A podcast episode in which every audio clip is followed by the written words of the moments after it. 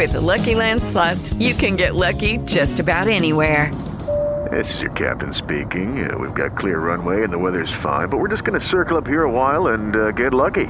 No, no, nothing like that. It's just these cash prizes add up quick. So I suggest you sit back, keep your tray table upright, and start getting lucky. Play for free at LuckyLandSlots.com. Are you feeling lucky? No purchase necessary. Void where prohibited by law. 18 plus terms and conditions apply. See website for details. Blog Talk Radio.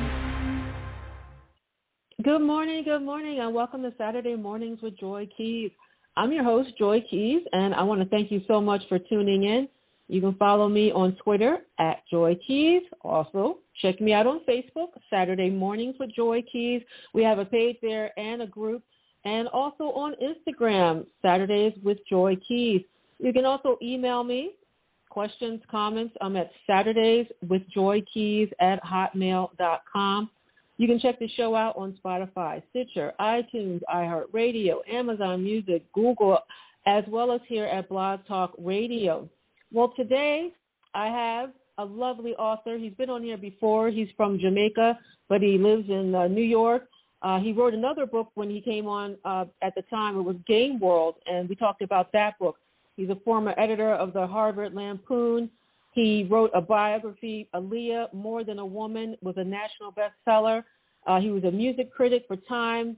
He's a blogger. He's a columnist, senior editor at Wall Street Journal. I heard something about Audible too. Editor at Audible. I guess he'll answer that question. But we're going to talk about his book today called Zero O'clock. Good morning, Christopher. Are you there? Can you hear me?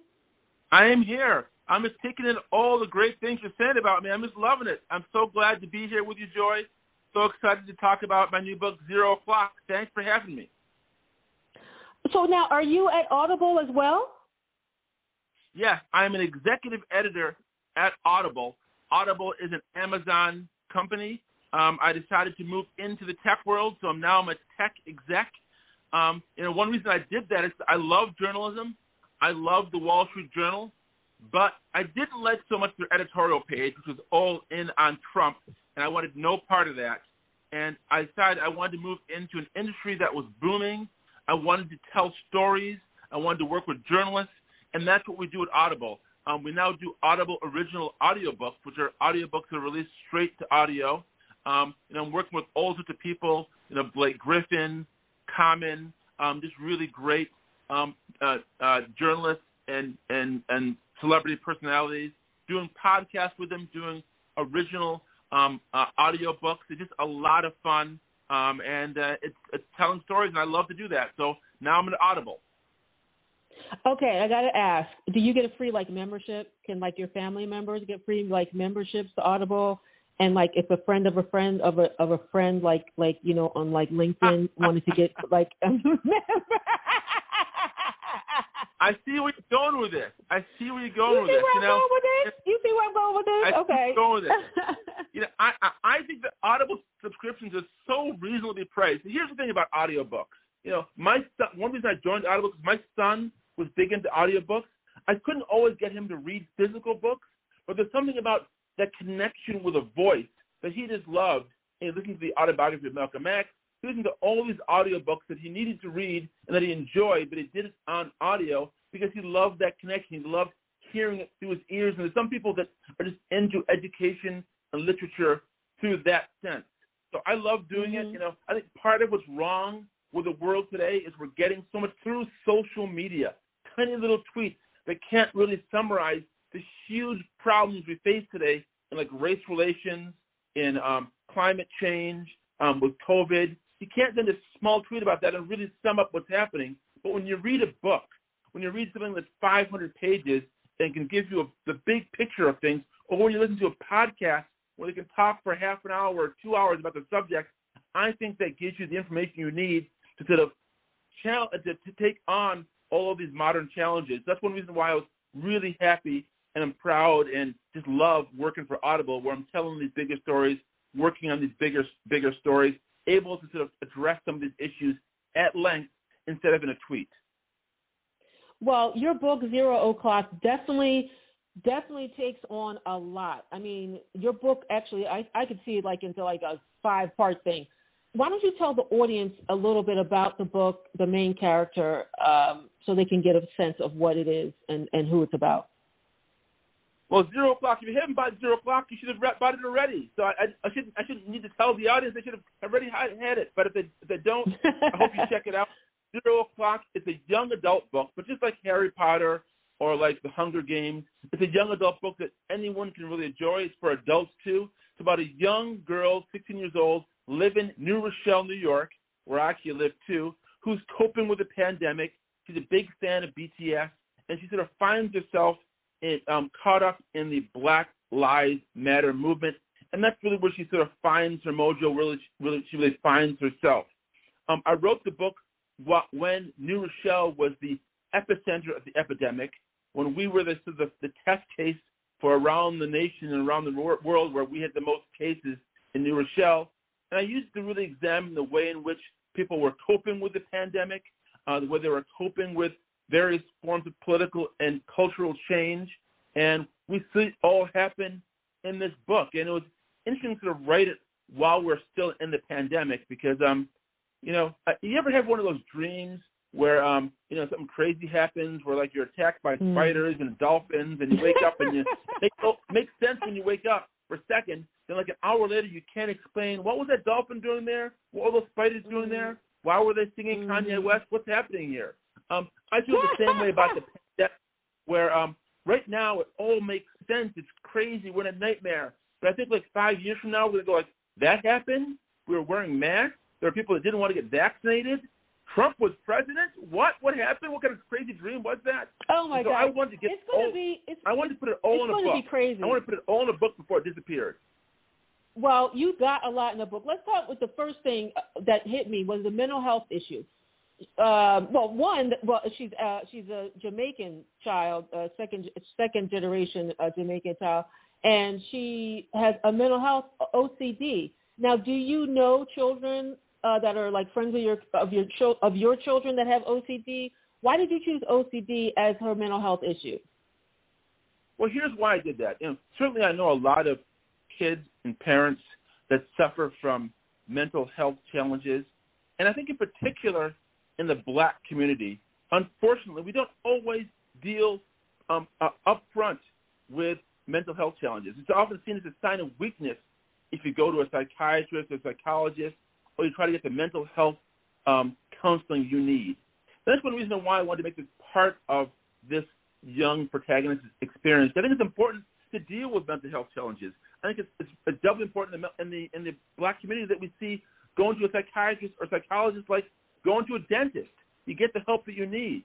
You know, living in New Rochelle, I see a lot of rich white families um, with kids that have, um, you know, uh, mental challenges. And when they have those problems, a lot of them they just go to they go to psychologists or psychiatrists. They deal with those problems um, because it's not seen as something that's stigmatizing.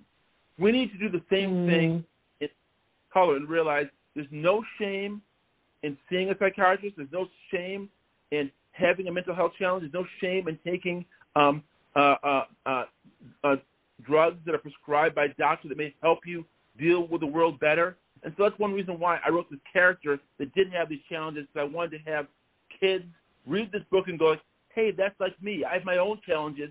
She dealt with it. Maybe I can deal with my challenges better too." Yeah, I mean, you bring up the issue of pharmaceutical companies by talking about the different medications she's taking she has medication for asthma. She got for the OCD. She got this and that. Now, the one thing though is that somehow it does help her function.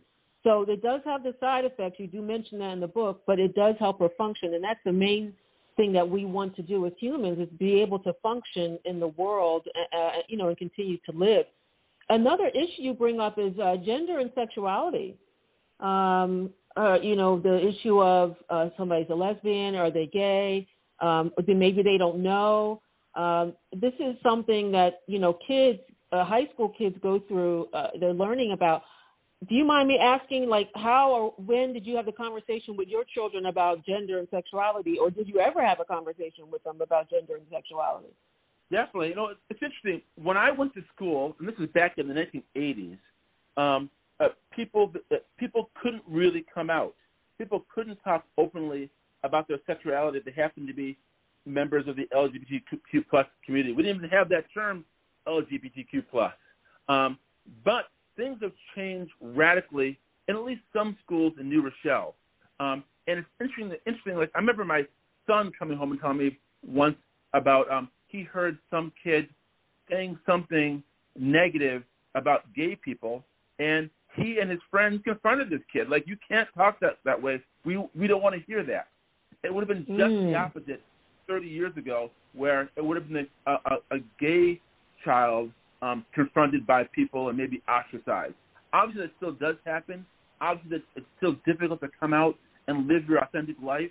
But it's good to hear that that's turned around in some schools and in some communities where now, if you're talking that kind of stuff and you're crashing your fellow human being because of uh, their decision to live an open life, that you're the one mm-hmm. that gets ostracized for doing that. And that's good to hear that that's being confronted. So I want to hear that in the book too. Um, this isn't really a coming out story in any way. The, the character actually has a more complex thing that's going on there. Um, uh, she has a, uh, um, the, the lead character is friends with um, a fellow high school student who happens to be a lesbian, and it, and she has some interesting issues in terms of the way she deals with it. And that's what I wanted to show that the nuance that now goes on issues of sexuality um, when you're in high school. So it's a conversation the parents have had, um, conversations I hear my kids having, and I want to make sure it was reflected in this book. Yeah, well, you know, uh, there's also another character who who has a. I don't want to give stuff too much away, but there's other characters I think who are also dealing with where are they on the spectrum um, in terms of you know their gender or sexuality. A nice thing you deal with are step families. Um, the main character, uh, her mother has a live-in boyfriend who at first I really didn't like him. Uh, his name is Kevin, um, but as the story progressed, I I kind of I, I, I kind of he warmed I warmed up to him. But that's something that kids are, are dealing with because because she's a step family. Reason she's a step family because her dad died. Um, and you're dealing right. with death. You're you're not only just dealing with death of a human, but if we look at the book closer, I feel like the death of what life was like before the pandemic. We have this death of our regular lives. Talk to me. Do you feel that uh, that sense at all? We had the, this death. We had to have some kind of ceremony of like our previous lives. Well, yeah, two things there. One, uh, with a step parent, you know, we grow up with all these tales of like cruel stepsisters and cruel stepmothers and fairy tales like that, and it's so unfair to the reimagined families that we have. Um, put something in kids' brains that step parenting is bad and stepsisters are are bad, and having um, mm-hmm. these uh, reimagined families is somehow threatening. And so I want to write a book where it maybe starts off that way, where she has this attitude towards her stepfather, and then we gradually, along with the main character, warm up to them and, and see the way in which he contributes to the family, the way that he really loves her mother and the whole family. Um, because I think that's that's the reality today. We all come from families where people gotten divorced, or they got remarried, or uh, we have a we have a um, uh, a half brother, a half sister, or whatever, and we make it work. Sometimes it's better than than it's ever been before. I mean, it's it's all about love, and I want to make sure we had a book that communicated that to kids that however your family is organized, if there's love, that's the important thing. We can learn from each other. So that's a core thing in the book. Um, the other thing about you know, and, and, and for for parents, I think it's sometimes hard to understand this, but um, this crazy, terrible pandemic is one part of our lives, one episode in our lives, maybe one of the worst episodes, mm-hmm. one episode in our long life. For these kids, this pandemic has been half of their high school experience. It's been yeah. most of their uh, of their of, of their middle school experience. It's been something that's really completely changed the way they look at life, look at the world, look at human relations. Um, they can't see half their classmates because they're doing things remotely, or they can't see half their classmates because their faces are covered. And this whole thing has really rocked the, the way they, they, they view the world, and we need to understand what a seismic shift for them this has been. And so this book is about that. And one reason, one why I, I sort of got that message is because I talk to my, my son and my daughter's kids all the time. My, my son is 19, mm. my daughter is 16. But also I had a lot of their friends group edit my book. After I wrote it, I, I heard about that. Yeah. Yeah. yeah go ahead, and I had kids from the neighborhood take a look and give me their opinion, and some parents too, because I want to make sure I got things right. I want to make sure I was representing them, their values, the way they talk, the experiences they're going through, and make it authentic for readers. Well, one of the things I'm totally a nerd. I'm totally a tech. When we were on here before, we were talking about you know video games and going to the arcade. Uh, we talked about Tolkien and, and C.S. Lewis. Uh, but one of the cool things is she has. Um, well, let's, let's let's put it this way. There's a character who gets into biohacking and like connecting the body with computers I was like, that to me, I, I wanted a whole story about that. Where did you get that idea from? Did you see it somewhere? Did you did you just been reading and you were like, let me put this in here? That was really cool. Yeah, well, part of it, you know, um, I always try to make sure characters in my books are as authentic as possible, and that character um, has um, it says he has some Native American ancestry, and a friend of mine, um, Melissa Oakes, who I thank at the beginning of the book, you know, um, I was talking to her about the kinds of things, um, the ways in which um, Native American experiences is is is, um, is uh, reflected in um, today's experiences. And so I wanted to have a character who um, you know had that heritage, but um, sort of refracted it and imagined it in a different kind of way. And um, so that's why that character has those particular views. It's sort of his way of expressing his Native American ancestry um, uh, the way the way in which he sort of connects um, sort of the uh, the old ways to the new, and it just seemed to make sense. Yeah, I, I love that character.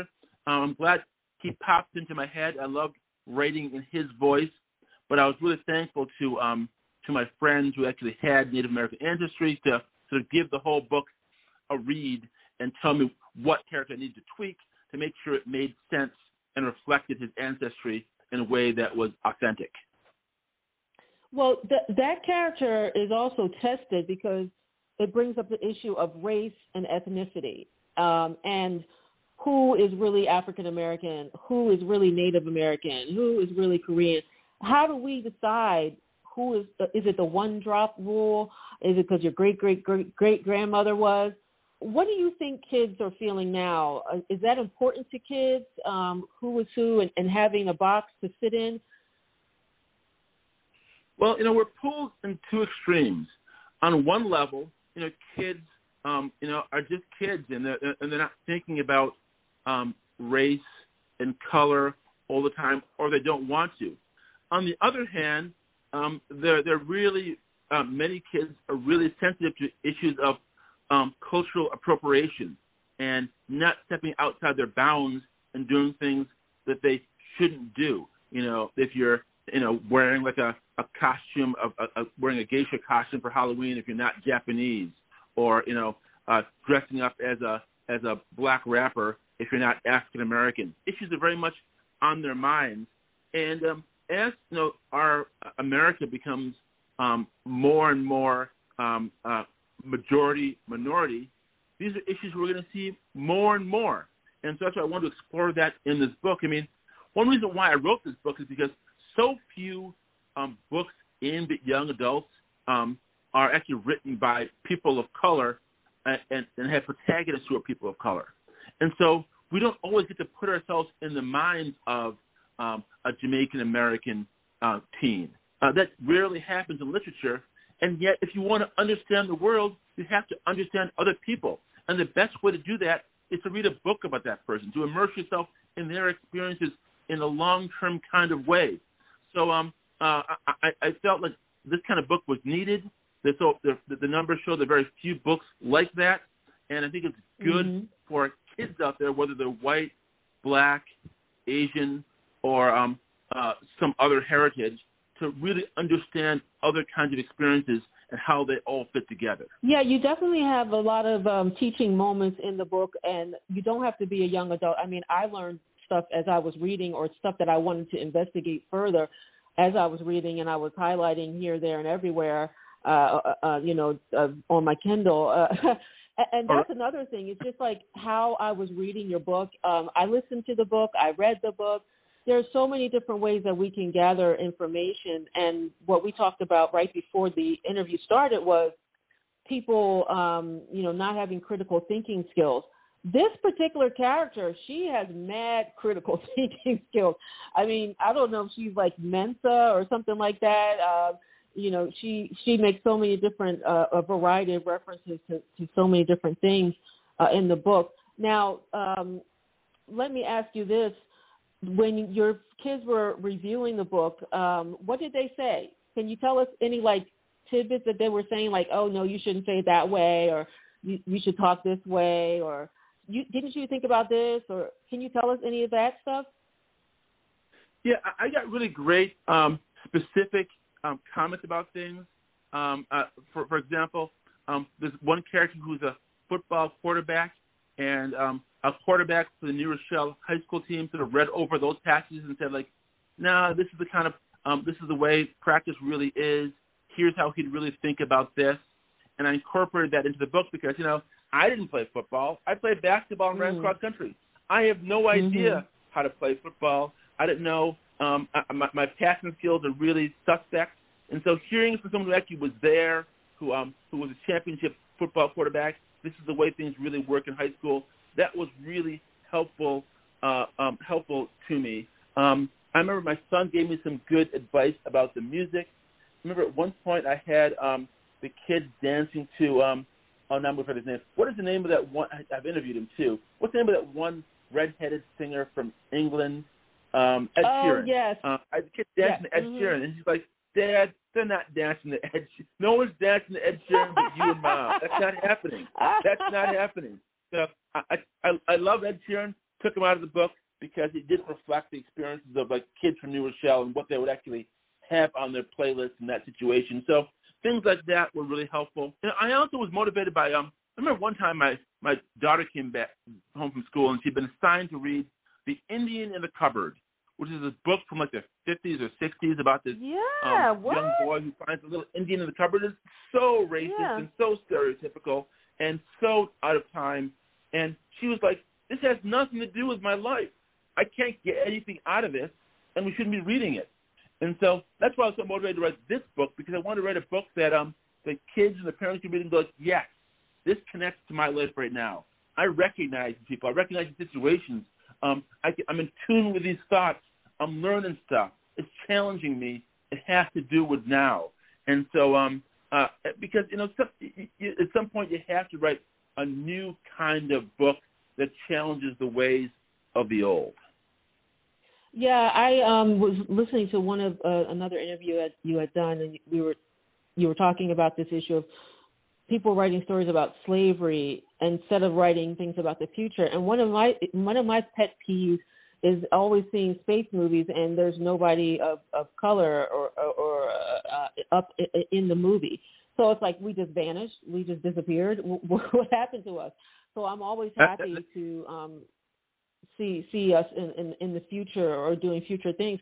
And this character definitely evolves, and I see a future life for her if if you wanted to to make another book because she was really shy and by the end of the book, she's like out in front with, um, you know, supporting the Black Lives Matter movement.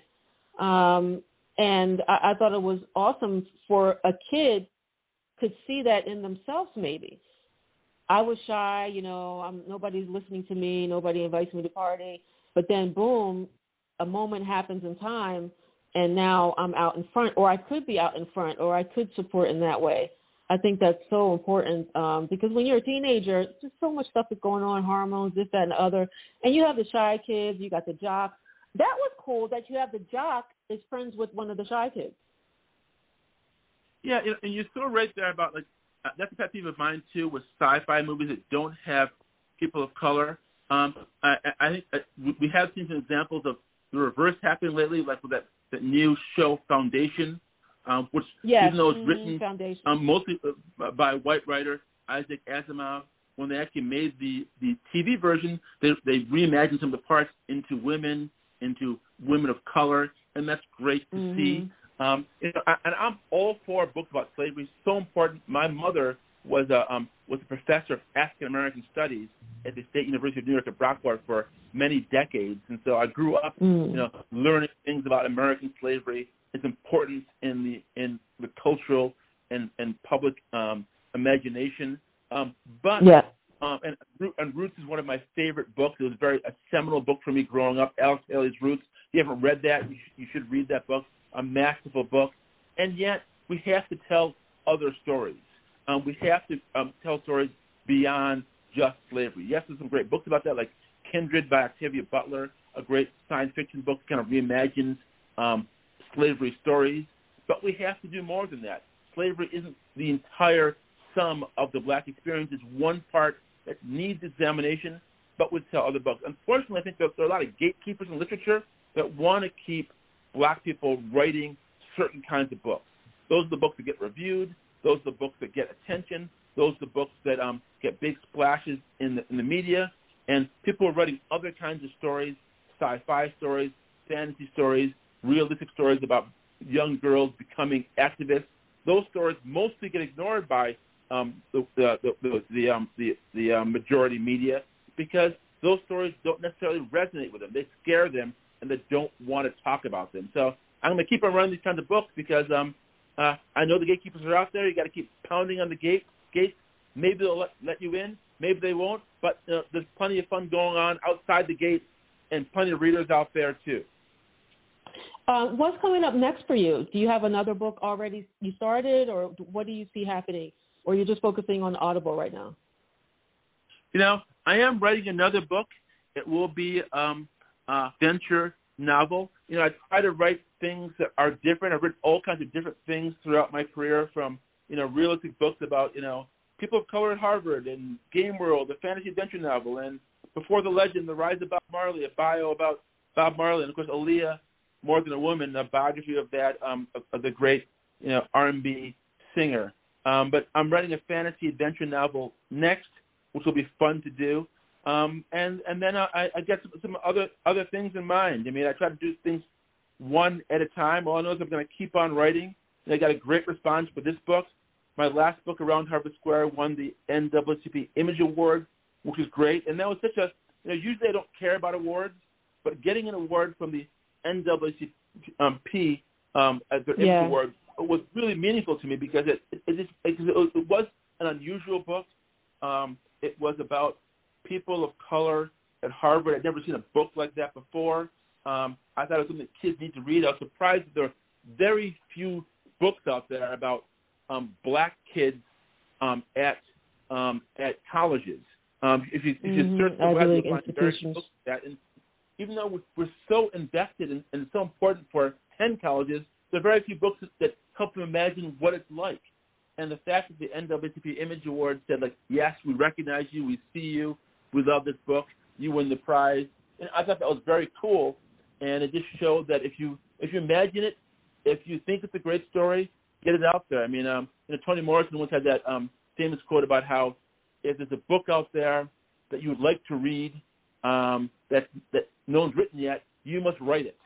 And um, and, That sounds uh, great um, to me. Paraphrasing. I, I think yeah, and I think that's a great I think idea. That's great advice for people. I think it's great advice. If you if you're let me I always used to tell my daughter, I was like, if you if you're thinking about it, somebody's already probably doing it or they're thinking about doing it or they're moving on it. And the thing is, who moves on it first? You know what I mean? You got to make action towards your dreams. You can't just write things down. Uh, that's a start, but then you got to take action toward them. So I think writing a book that um, is in your head is imaginable, maybe nobody else has imagined it, is great. But we got to get going. Chris, where can they find you on social media? You can find me at CJ Farley um, um, on on uh, on Twitter. So at CJ Farley, I'm on Twitter. Please follow me, like me, um, and check out my book Zero O'clock. It's um, available on Amazon or at better bookstores near you. But Zero O'clock, it's out there right now. And um, if you love BTS, you love this book. If you love young adult books, you'll love this book. I think uh, if you love just reading something that's literally that's different, I think you'll enjoy it. Thank you so much, um, CJ Farley, for coming on today. Thank you for having me. I appreciate it. All right, I'll talk to you later. Have a great weekend. Later. You too. All right. Thank you, everybody, for tuning in. I just got off the phone with author C.J. Farley. I'm going to be giving away some copies of his book, Zero O'Clock. And like you said, if you like BTS, this is definitely a book for you because the main character is obsessed with BTS in all the different forms. But you can follow me on Twitter at Joy Keys. Also, check me out on Facebook, Saturday Mornings with Joy Keys, and on Instagram. Stay tuned. We're going to be talking about breast cancer awareness. It's Breast Cancer Awareness Month. Uh, men and women can get breast cancer. It is is not just a you know women. So stay tuned and uh, find out how you can uh, help prevent, treat, uh, and get support. Hello, it is Ryan, and I was on a flight the other day playing one of my favorite social spin slot games on ChumbaCasino.com. I looked over the person sitting next to me, and you know what they were doing?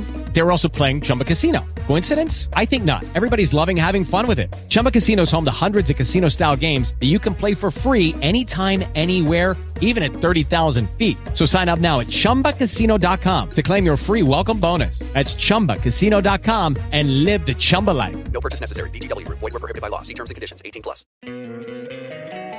Don't you love an extra $100 in your pocket? Have a TurboTax expert file your taxes for you by March 31st to get $100 back instantly. Because no matter what moves you made last year, TurboTax makes them count. That means getting $100 back and 100% accurate taxes only from Intuit TurboTax. Must file by 331. Credit only applicable to federal filing fees with TurboTax full service. Offer can be modified or terminated at any time.